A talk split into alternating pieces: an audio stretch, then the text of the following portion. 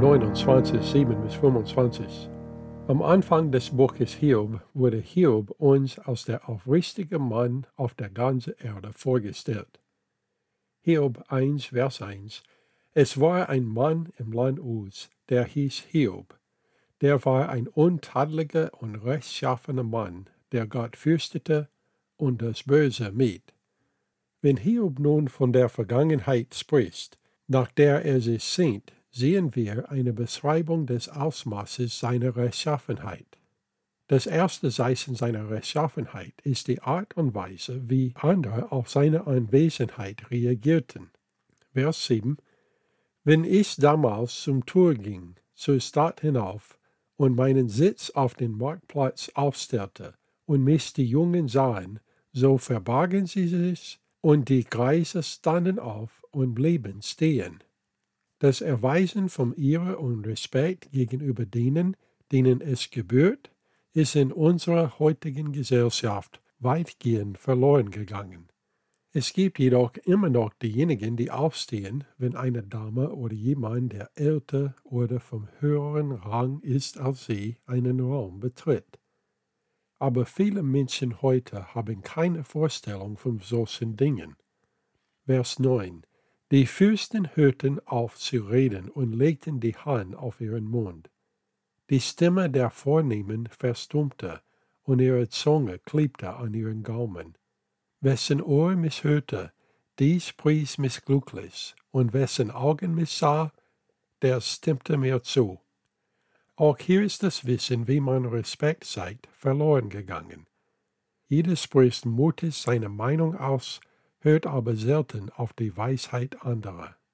Vers 12 Denn es rettete den Elenden, der um Hilfe schrie, und die Weise, die keine Hilfe hatte. Der Segenswunsch des Verlorenen kam über mich, und es brachte das Herz der Witwe zum Jauchzen. Die Elenden, Verlorenen, die Weisen und Witwen haben alle Hoffnung gefunden, solange Hiob da war. Vers 14 die Gerechtigkeit, die ich angelegt hatte, bekleidete mich. Als Taler und Turben diente mir mein Rest. Gerechtigkeit war für Hiob wie Kleidung, die getragen werden sollte.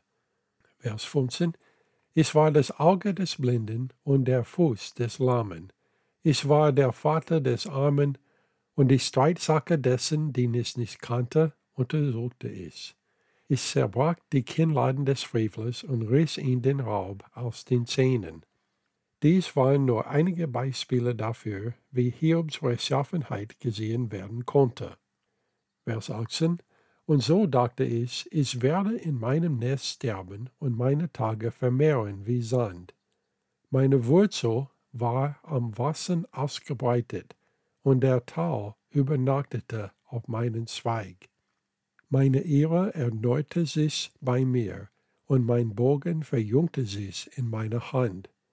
Auf mich hörte und wartete man und lauste stillweget auf meinen Rat.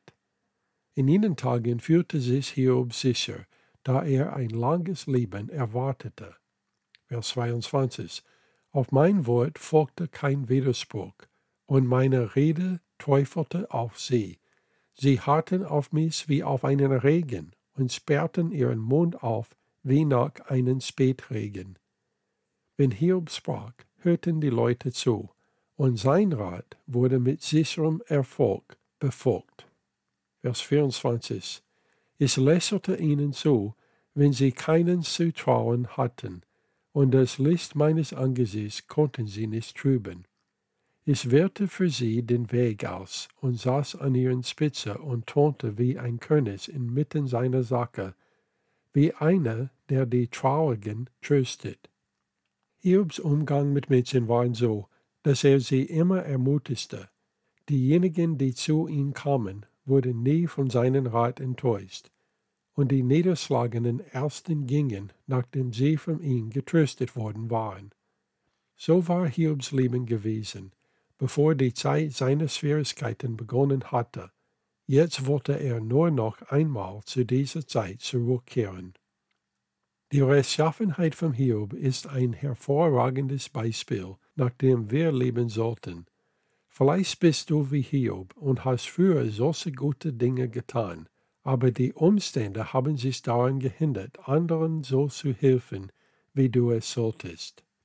Paulus sagt in Galater 6,9: Lass uns aber in Gutes tun nicht müde werden, denn zu seiner Zeit werden wir auch ernten, wenn wir nicht ermatten.